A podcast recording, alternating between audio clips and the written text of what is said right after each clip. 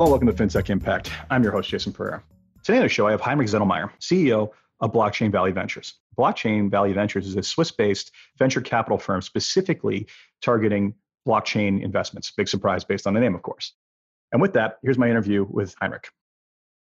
Hello, Heinrich. Hi, Jason. So thanks for taking the time today. Yeah, and thank you to be on your podcast. Oh, no, it's my pleasure. So, Heinrich Zetlmayer, CEO of Blockchain Valley Ventures. Tell us about Blockchain Valley Ventures.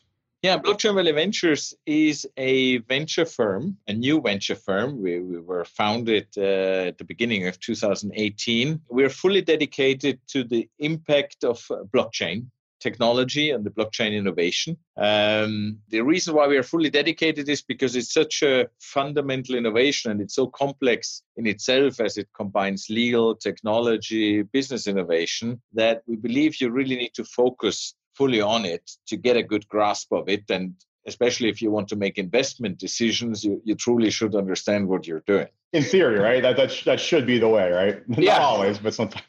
yeah. The, it's called venture capital, so there's always risk because you invest early on, mm-hmm. and uh, when you invest early on at the beginning of a journey, you don't know everything. You you make your hypothesis, you do a, a due diligence as good as you can, but of course there are always surprises on the way, and they're good and bad ones. And but at the end, there is there is also the return for it. Well, that's the hope. So tell me about the genesis of this. So what led to the formation of uh, Blockchain Valley Ventures? It's a little bit uh, a, personal story also. When I left IBM in the year 2008, I went straight into venture capital. And I started a bit as an operating partner, did turnarounds of portfolio companies in the digital sector, and then took over actually by nearly by accident as co-CEO of, of ESL, an esports company that I brought then to exit and a very nice valuation.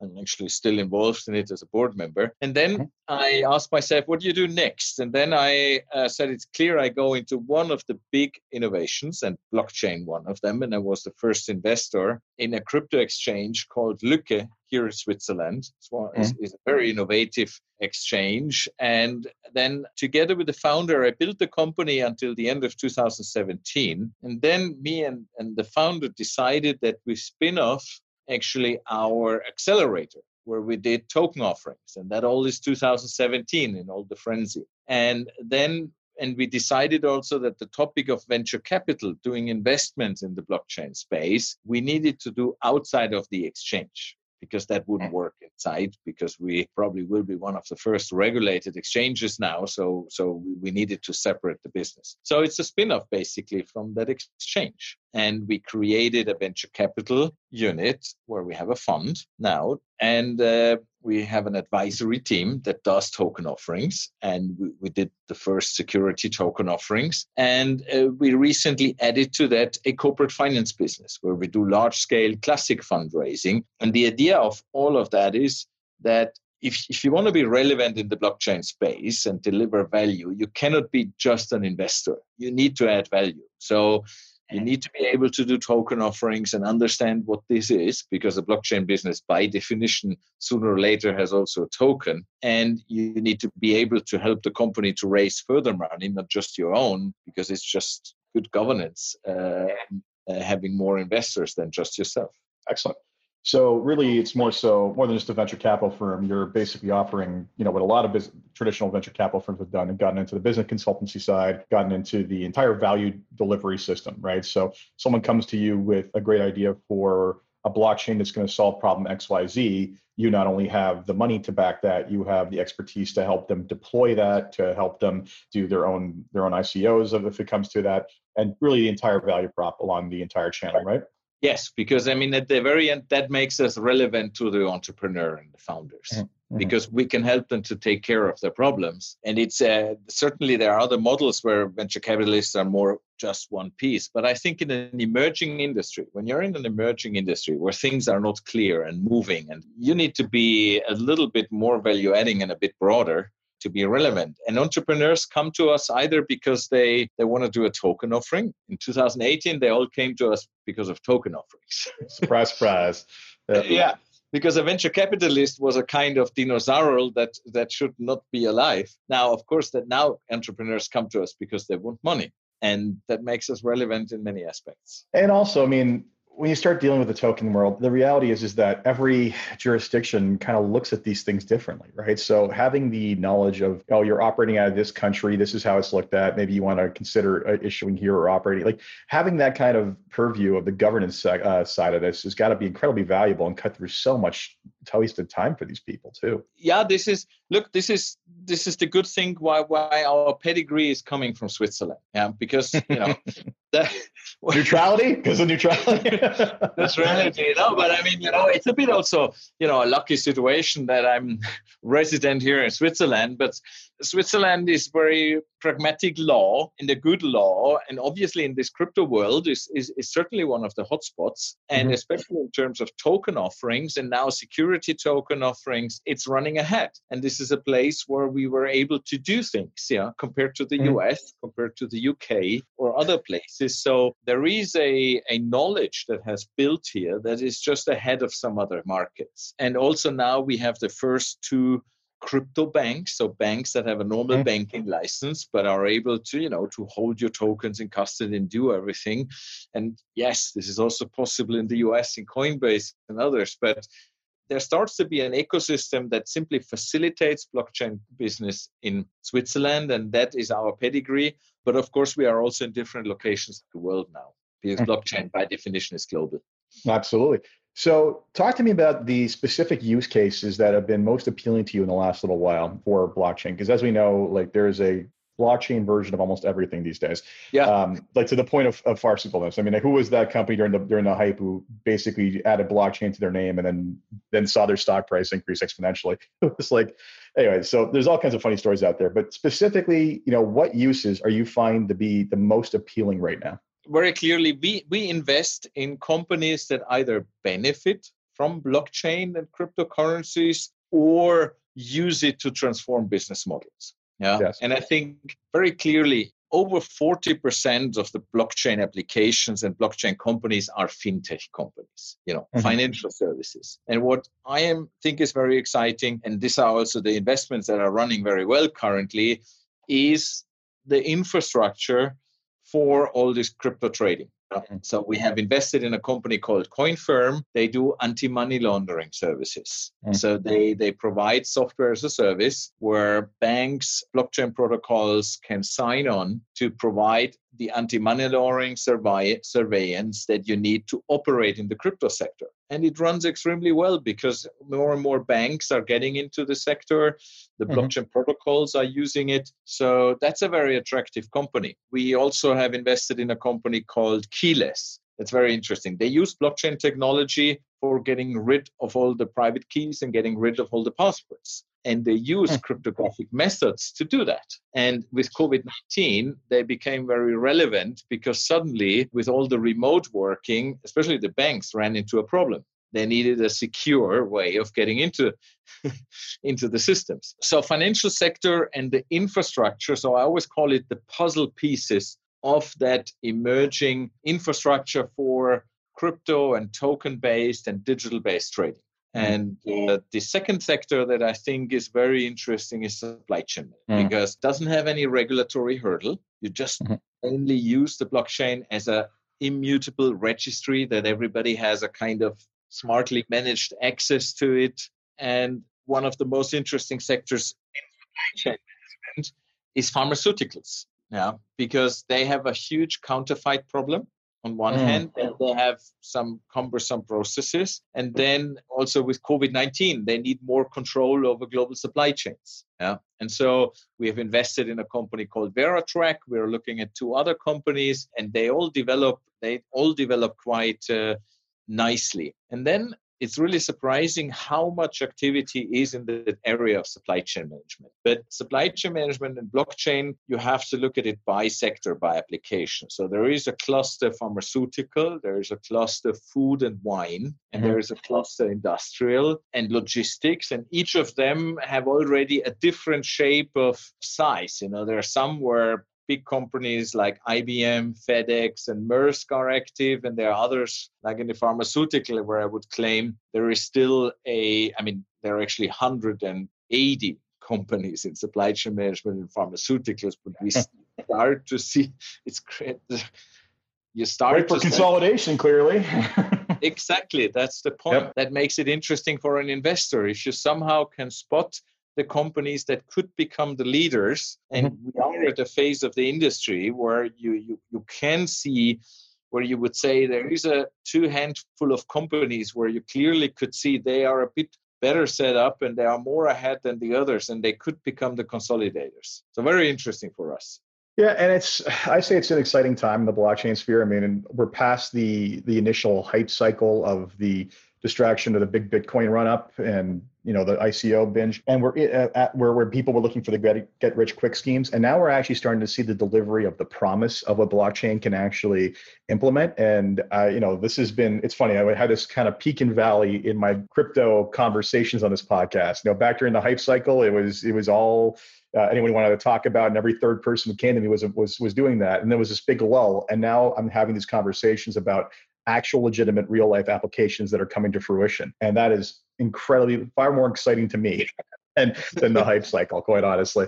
So yeah, so it's you touched a lot of, a lot of different verticals there. I mean, finance is obvious. I mean, honestly, they're all a little bit obvious because of the flexibility or the the way that that blockchain can be applied across all of these. I mean, you talked about identity, you talked about basically what sounds like asset clearance and supply chain logistics.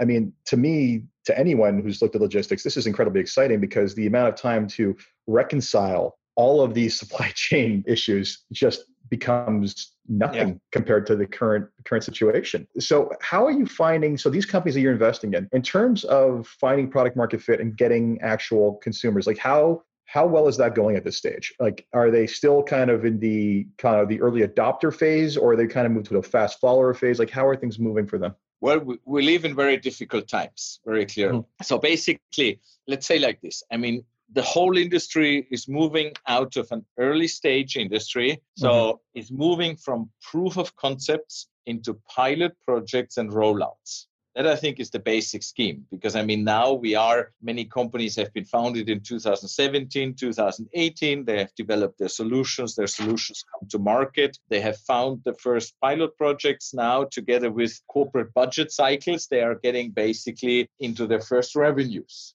Yeah. Mm-hmm. Now, I would say there are basically three worlds, I would claim. Hmm. One is the whole world of the unregulated, or unregulated is the wrong word, let's say of the cryptocurrencies and the utility tokens. Yeah, there mm-hmm. we have, of course, nice trading volumes, growing trading volumes, and the real business. And you have uh, a lot of companies making revenues, some of them extremely large already, like Coinbase and Binance, that are becoming unicorns. Then mm-hmm. you have a kind of middle layer that makes between one and 20 million dollar revenue already per year, fee revenue. And then you have a bit the companies that either struggle for survival or the newcomers. Then you have the world of the digital assets, tokenized shares, tokenized art, tokenized mm-hmm. bonds, mm-hmm. what have you. A market that everybody is seeing and say that is the future, that will come. This is where banks Absolutely. look forward and others, but it's not yet a market.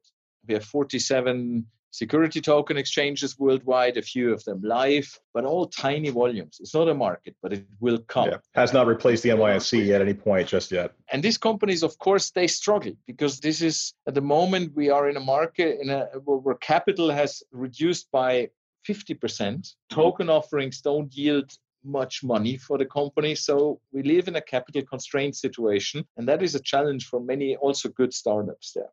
I'd say it's a challenge, but let's let's also look at the, the plus side of it. It also focuses entrepreneurs on absolute essentiality to their business, right? I just actually yes. had a conversation about an hour ago with someone else coming on the podcast who their competitor raised 90 million when they went out for 10 and yeah. that was basically a death kiss like a kiss of death because now to unlock the next level of venture funding that was, you know basically they got they were told to accelerate their timelines in a business that was not going to grow like a hockey stick. And they blew up before they could get to the second round of funding. So it's being resource constrained can create innovation in itself and, and focuses people. So bad and good is all I'll say. yeah, I very sympathize with what you said because I made the same experiences. It is sometimes unhealthy if you get too much money too early. Mm-hmm. I mean, you need to get enough money to make a breakthrough, but it's sometimes, and I speak with, with blockchain companies, they have done ICOs where they raised 50 million, 100 million, but now the first time they need to raise money that they did raise just through an ICO on retail, but now they need to convince institutional investors and they, they find it very hard. Plus they have valuations that are out of the sky. Yep. and so there are a lot of moment of truth that comes a little bit earlier than they wanted yeah? Yeah. So that's the story yeah? Yeah and then, it's uh known paradigm in the vc world. Too much money can be as bad as too as too little. Yeah. And then you have this third sector of companies after you know cryptocurrency trading digital assets, which is blockchain for process improvement, like supply chain management, and we have invested in a company that disrupts the whole opinion research market yeah oh. and so there are a lot of of course these blockchain users that are not necessarily fintech industry and there we have to be clear we are a bit in a in a we are in a depression situation where corporates are cutting mm-hmm. costs and are, are, very careful going forward with any project or, or or even also not going forward so companies try to hold through and their whole ambitions have slowed down a bit. But it will mm-hmm. increase again. I mean, it's clear a medicament will be found, a vaccine will be found, yeah. and certainly 2021 thinks the whole industry mood, commercial mood will will improve. So it's it's a question of holding through, using the time well, make sure you have enough resources. But there are a lot of interesting business out there. And the good ones yeah. are easier, nearly easier to find. Yeah, I mean, the analogy I always use is the entire dot com bubble leading into the tech world. Everybody got so distracted by internet companies in the dot com bubble that we're going to take over everything from yeah. you know, online book delivery to to pet food delivery. Money was thrown at that. A bunch of them exploded. It didn't invalidate the underlying value proposition of the entire sector but it made those companies now focus you know basically it culled a lot of the weaker ones created an atmosphere for the for the ones who survived to, to thrive and now I like to say that blockchain's kind of in the early 2000s, right? If you're the top, the block, the dot com bubble was 99, 2000. You know, we're looking at the early 2000s. A lot of the nonsense has been purged. Stronger cases are starting to emerge newer technologies are starting to emerge. A lot of the the the ones that actually did not succeed previously those ideas might still be valid but they'll probably if they are valid they'll come back shortly and someone will do it better having not been part of the hype cycle. So i think I, I, it's hard to I, have said before it's hard to oversimple it's hard to underestimate just the impact that blockchain is going to have on everyday life behind the scenes. I have a hard time understanding how almost every core asset process and financial transaction isn't going to somehow touch a blockchain at some point in the near future. Yeah, very, very clearly. I mean, and that's also what, what excites me personally.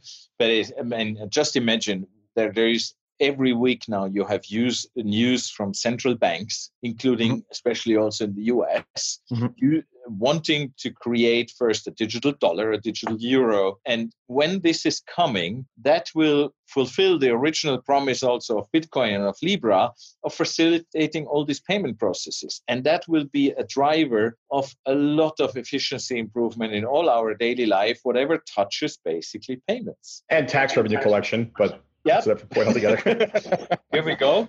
yeah, exactly. Yeah. Also that. And so very clearly we will just afterwards we will look at it, at it and say, oh yeah, when did that come? but you know, because I mean, in Facebook with Libra, you know, suddenly we we have a Facebook app already. Then there will be the Facebook wallet coming to that very smoothly. Suddenly you will be able to make your payment with the Facebook Libra currency you will wonder why didn't this come earlier? Same with amazon same with google pay same with apple. All this is happening. I'm one to believe that libra would see more success a lot faster if it wasn't for the fact it was facebook backing it but that's just that's yeah. that's not only me. Yeah. now yeah, that is very clear. I mean the central banks have realized that if somebody who has over a billion user comes and creates a kind of internal currency between these billion users that this is a new world currency just by definition. And when Default, they realized yeah. that, they of course came with the whole armada. I mean, there was a moment last year, last year, August, the amount of American officials being in Switzerland to understand what Libra was doing was amazing. Well, it's interesting because your previous uh, career path with the e-gaming side, honestly, I think there was a lot of learnings in digital currencies from e-gaming in itself, right? Like there's entire podcasts and books dedicated to massive def- deflationary pressures seen in things like Diablo 3 just by mismanagement of central running of currencies that are actually interesting economic case studies. So it's kind of an interesting, you know, e-gaming actually does have an interesting parlay into your current your current situation. Yeah, and I mean, let's be aware. Every second person nowadays in the world is gaming. You know, is yep. playing some game from kid to 18 year old and later, and all of them understand virtual items and virtual yep. currency, and be it the currency tomatoes, golden, uh, digital gold, or whatever it is. So everybody grows up also with knowing I have my little account where I have my digital gold and I need to spend it, and so the topic then of a digital currency is just very easy to understand. Yeah, it's interesting. It's the evolution of our concept of wealth in, in general. I mean, like you got you want to. There are people who still can't abstract wealth away from gold or from hard physical currency, right? But in reality, you look at most Western societies, if not most global societies, and we all got used to online banking. And then we got used to native online, and then we're starting to get used to, to neobanks. And we're getting used to touchless transactions where I rarely have hard currency in my wallet. Almost everything I transact is online. I, barely, I don't even pull up my credit card anymore because it's, you know, it's a tap on my watch most of the time. So I'm getting, people like me are getting further and further away from the concept of wealth as being anything other than a ledger that's basically recorded somewhere and there's never a physical manifestation of that and you're right like i think the gaming side especially with younger kids they've they've learned to they learned that value is not in a physical object it can be abstracted and i think that that's only something that's just for the sake of convenience that is something that's only going to continue to grow around the world. Yes i mean the, definitely. And then there's there's an interesting phenomenon. We're working with a company called CoinSource. You know, in the in the US, they're one of the leaders for crypto ATMs and they are this business is developing very very well. So a lot of people simply put their cash through these atms in cryptos. And it's it's counterintuitive because you say hey i mean atms is an old style business but interestingly enough this this old style channels like atms credit facilitate also very much the adoption of cryptos because they are mm-hmm. an, an access point that we all know that we feel yes into that world. And we see it with Bitcoin currently. A lot of people put their cash into Bitcoin because they believe it's something like gold, and it probably is. That somehow keeps the value better than an inflating uh, currency.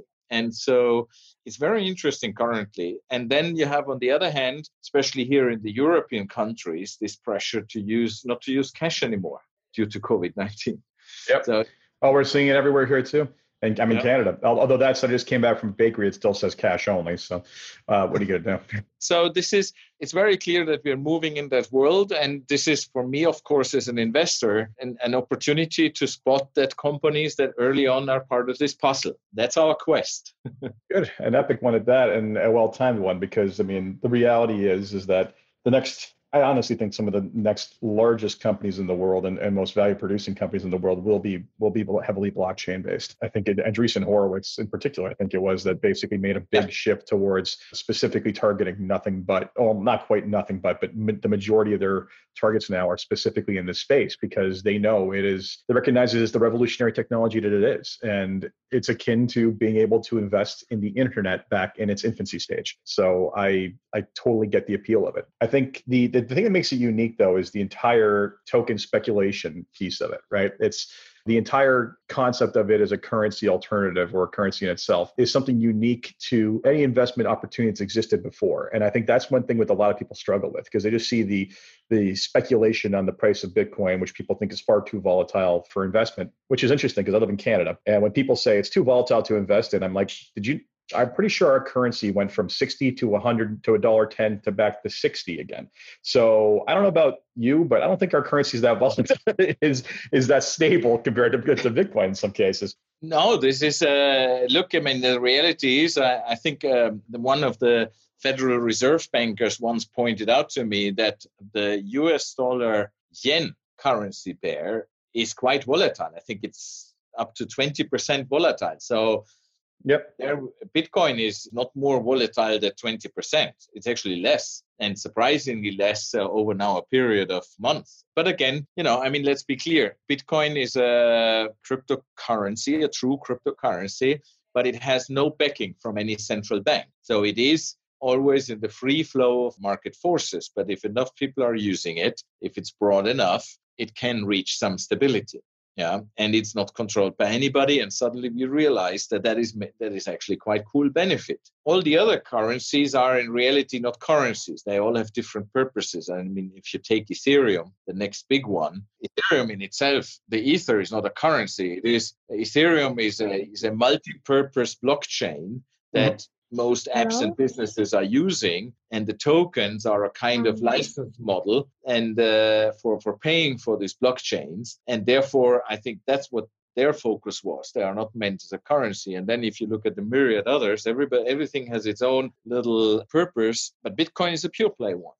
Yeah. Absolutely but i mean that's that's and where that it started makes it so unique. Absolutely. So rightly said and frankly it uh, you know it all goes back to bitcoin no matter how we look at it because essentially it's interesting. The original Satoshi paper did not even mention the word blockchain, but the idea was just so so brilliant and resonated so well off that page. It was taken and, and transformed into something that could that could basically change paradigms around the world. So before we wrap up, there's three questions I ask everybody, and uh, just to make you think. And the first one is, if you had one wish for something you can change in your business or the industry as a whole, what would it be? Still, that people would be more open in the adoption of the whole topic. There is still skepticism there, and there is still a lot of misunderstanding, and uh, people should more aggressively simply inform themselves about the whole sector, about blockchain and cryptocurrencies and such. Excellent. It's interesting because I find it to be mind bending for some people to wrap their heads around the entire concept. It's uh, I, no matter how many times you have this conversation, the analogy, it's uh, it's difficult. The second piece is second question what has been the biggest challenge in your company to where it is today?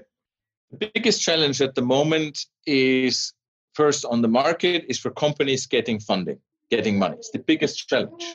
Technology is there, awareness of companies is there. Now suddenly capital is constrained.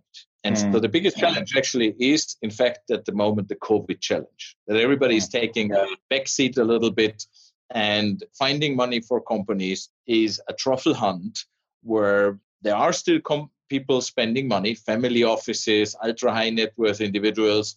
But honestly, I think some of the more institutional investors taking a, back, a bigger backstands than they should do. And that is a hindrance that makes our business more difficult. But we actually work quite very well in this because we are very good with these family offices. But other than that, I mean, that's a hindrance, very clear. So the current crisis is putting like a, a lid on many of the ambitions of the companies. And that, of course, is for our business then uh, makes it also of course, uh, a little bit more difficult. Last question is what excites you the most about what it is you're working on and keeps you getting out of bed every morning to fight the good fight? What always excites me is, again, to work with entrepreneurs and to see their businesses developing and to see when they have success and to help them to grow it further. It's very stimulating. And it's also very stimulating every day to be challenged by new business proposals and new business ideas where you need to wrap your head around, even if you think you have a lot of experience, but they all come with new ideas. So, this constant stimulation and working with entrepreneurs and seeing their success and be a part of it is just very motivating. Excellent. Well, I don't blame you. You are on the frontier uh, of something that is emerging and going to change the way we do almost everything. So, thank you very much for taking this time to speak about it. And I appreciate uh, everything you've had to say. And hopefully, everybody finds it just as enlightening. And best of luck. Thank you very much, Jason, and, uh, and stay healthy in this environment. So that was my interview with Heinrich Zetlmayer. Hope you enjoyed that. And I hope you found the number of applications that are being found for the use of blockchain enlightening. As I said before, it is hard to underestimate just how much this is going to change the way business works in the background. As always, if you enjoyed this podcast, please leave a review in iTunes, Stitcher, or wherever you get your podcasts. Until next time, take care.